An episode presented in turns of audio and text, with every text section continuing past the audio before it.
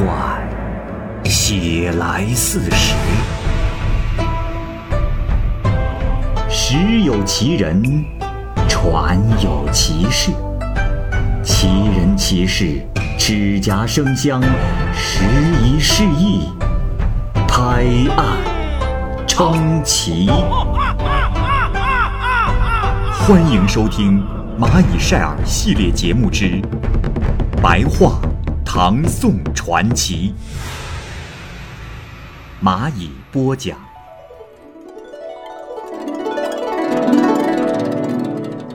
《刘弘记》，原著作者魏陵张石子京。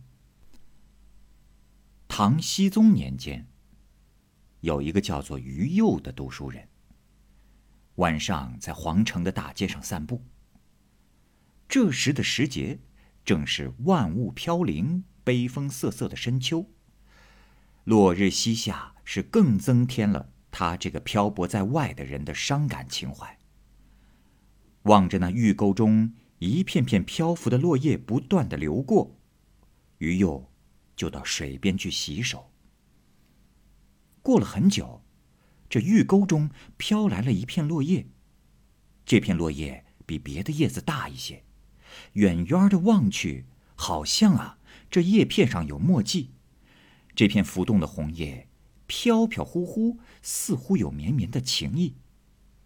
于右就捞起来看，嘿，果然上面就题了四句诗，诗是这样写的：“流水何太急。”深宫近日闲，殷勤谢红叶，好去到人间。意思是说，流水啊，你是如此的急匆，深宫的日子却终日繁闲。我深情的告诉这片红叶，你好好的去欢乐的人间。于右得到了这片红叶之后，就将其藏在书箱里，整天诵读回味。他呀非常喜欢这首诗歌的新颖优美的意境，可是，就是不知道是谁做的，而且呢又把它写在了红叶之上。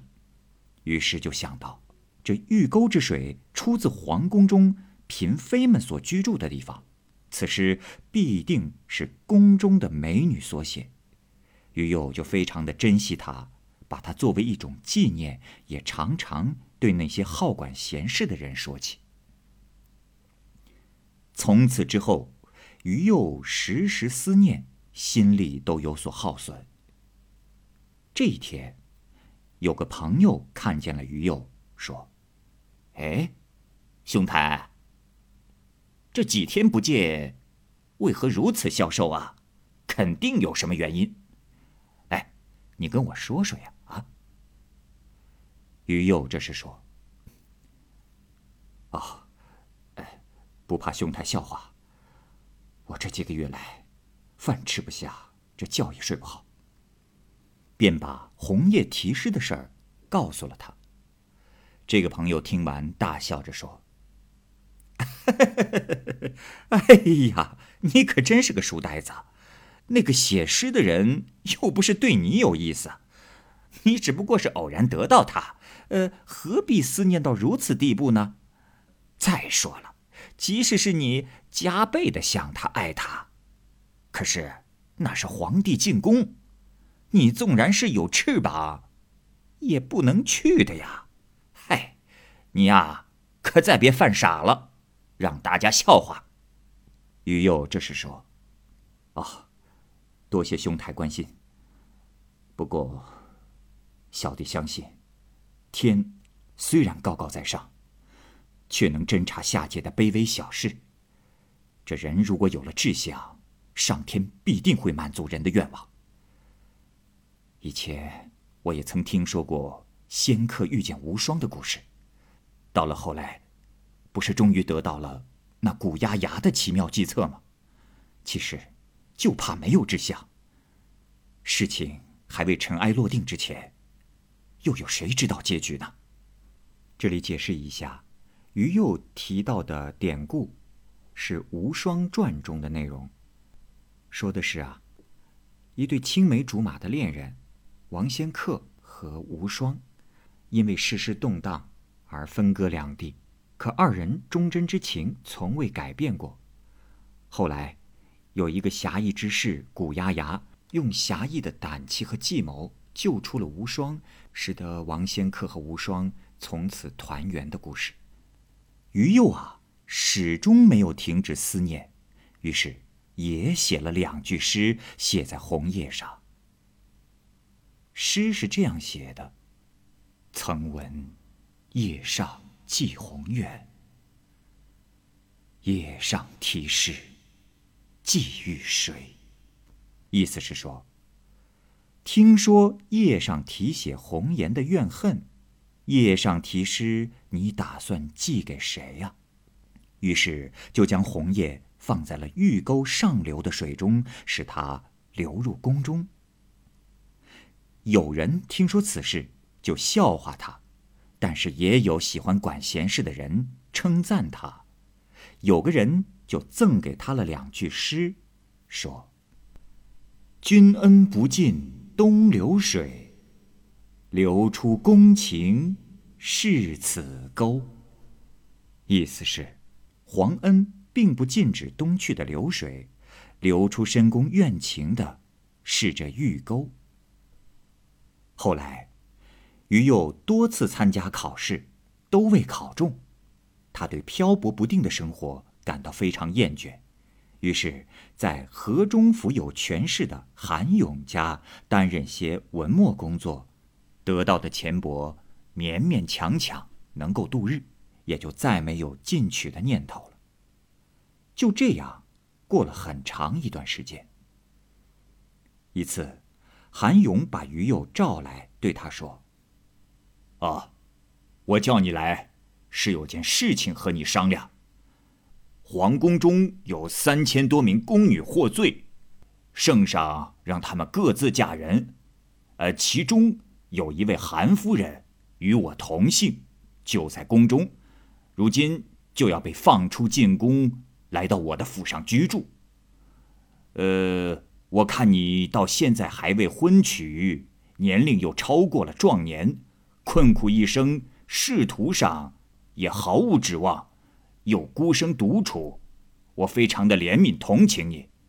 呃，现今韩夫人的箱中钱财不下千贯，呃，她原本是良家妇女，只是年龄三十，却姿色还依然艳丽。不如这样，我呀，去找她说说媒，看看让她嫁给你如何呀？啊？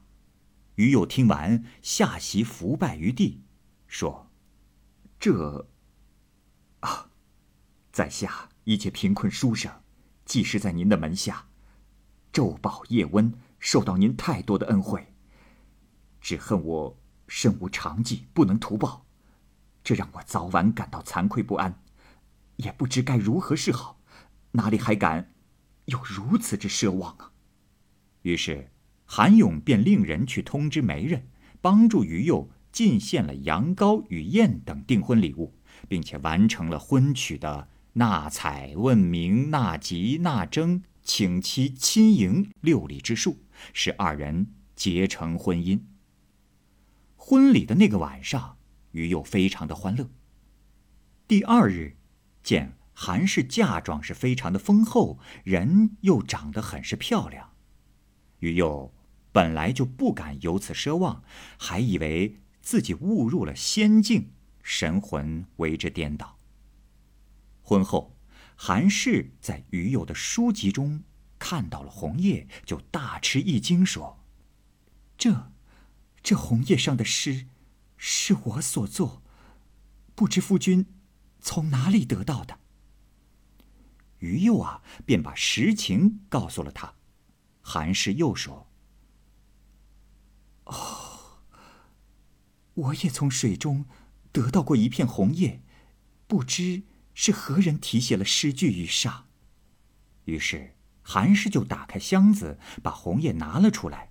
原来这片红叶上的诗正是于右所题写的。二人相对惊叹，流泪感慨了许久。于右说：“哎呀，此事绝非偶然呐，莫非是前世注定的？”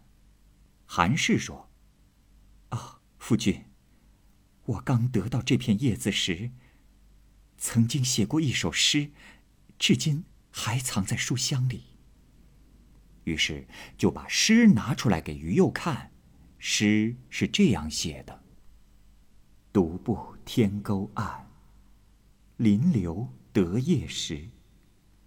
此情谁会得？断肠一帘事。”意思是说，独自漫步在玉沟岸旁，水边得到红叶的时光，这心情又有谁知道？为两句诗，我销魂断肠。听说此事的人都无不惊异叹息。这一天，韩勇开宴会，请于右和韩氏来。韩勇说：“呃，你们夫妇二位，今天可以好好的谢谢媒人了。”韩氏笑着回答说。啊大人，我与于右结合，是天作之合，并非媒人出力的缘故。韩勇问：“哦，为何这样说呀？”韩氏就拿起笔写了首诗，诗是这样说的：“一帘佳句提流水，十载忧思满素怀。”今日却成鸾凤友，方知红叶是良媒。意思啊是说，流水之上，谁将一帘佳句题赠？我已满怀忧思，熬了十年光阴，今天彼此却成了终身的伴侣，才知道红叶是我们最好的媒人。韩勇说。哦，我是今天才知道，这天下的事都没有偶然巧合呀！啊！后来，唐僖宗逃往四川时，韩勇派于右领家中的百名仆人在前做引导。这里解释一下，僖宗为什么会去蜀地避难？唐僖宗乾伏二年。黄巢率领千人起兵反唐，响应王仙芝起义，数年之间是转战南北，攻下了许多州县，兵势大盛。到了熙宗广明元年，攻克东都洛阳，黄巢率军西进，不久攻破潼关，大军直指长安。熙宗呢，当时见形势危急，就只带了五百卫兵及诸王嫔妃，仓皇地逃出长安。后来。就到了成都，到了熹宗中和四年六月，黄巢兵败自刎，熹宗就离开了成都，返回了长安。韩氏因曾经当过宫女而能见到皇帝，就详细说了嫁给于右的事。熹宗说：“哦，此事我也略有所闻呐，只是百闻不如一见，不如召来。”让朕瞧瞧，于是就召见于右。熹宗笑着说：“哈哈哈哈，爱卿，你可是朕门下的旧客了。”于右伏在地上再拜谢罪。熹宗后来回到西都长安，于右因为跟随着皇帝而被封官，做了禁卫军的军官。韩氏呢，生了五个儿子，三个女儿。儿子都因为学习刻苦而得到了官职，女儿也都许配给了名门。韩氏因治家有方，最终被封为诰命夫人。宰相张俊作诗说：“长安百万户，玉水日东注。水上有红叶，子独得佳句。”子父提托叶，流入宫中去。深宫千万人，夜归寒士处。出宫三十人，寒士集中数。回首谢君恩，泪洒胭脂雨。欲居贵人家，方与子相遇。眉通六里聚，百岁为夫妇。儿女满眼前，青子迎门户。子事自古，可以传千古。意思啊，是说。长安有百万人家居住，玉沟的水天天向东流去，水上漂浮着片片红叶，而你却幸运地得到了家具。你拾红叶，又将诗句题上，让它流向那深宫交房。深宫里有人千千万万，叶儿却流到了韩氏住的地方。放出宫来的女子三千余人。簿册上也有韩氏的姓名，他回头感谢皇帝的洪恩，泪湿胭脂，好比红雨淋淋。因为寄宿在贵人家里，才有机会与你相遇。做了媒，办完结婚礼仪，从此百年都成为夫妻，儿女一大群都在眼前，贵客迎门，车马喧天，这样的事。从未曾有过，正可以作为奇闻，千古流传。有人议论说，流水是无情之物，红叶也是无情之物，将无情的东西寄托给无情，而又寻求有情，最终却又为有情者得到，而且又与有情者结合。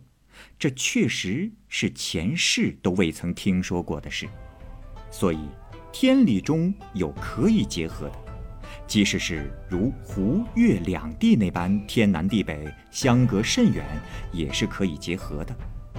如果天理中不允许的，那么即使住在邻近的隔壁，也是不可求得的。喜欢得到什么的，想要追求什么的人，看到这件事情之后。可以引以为戒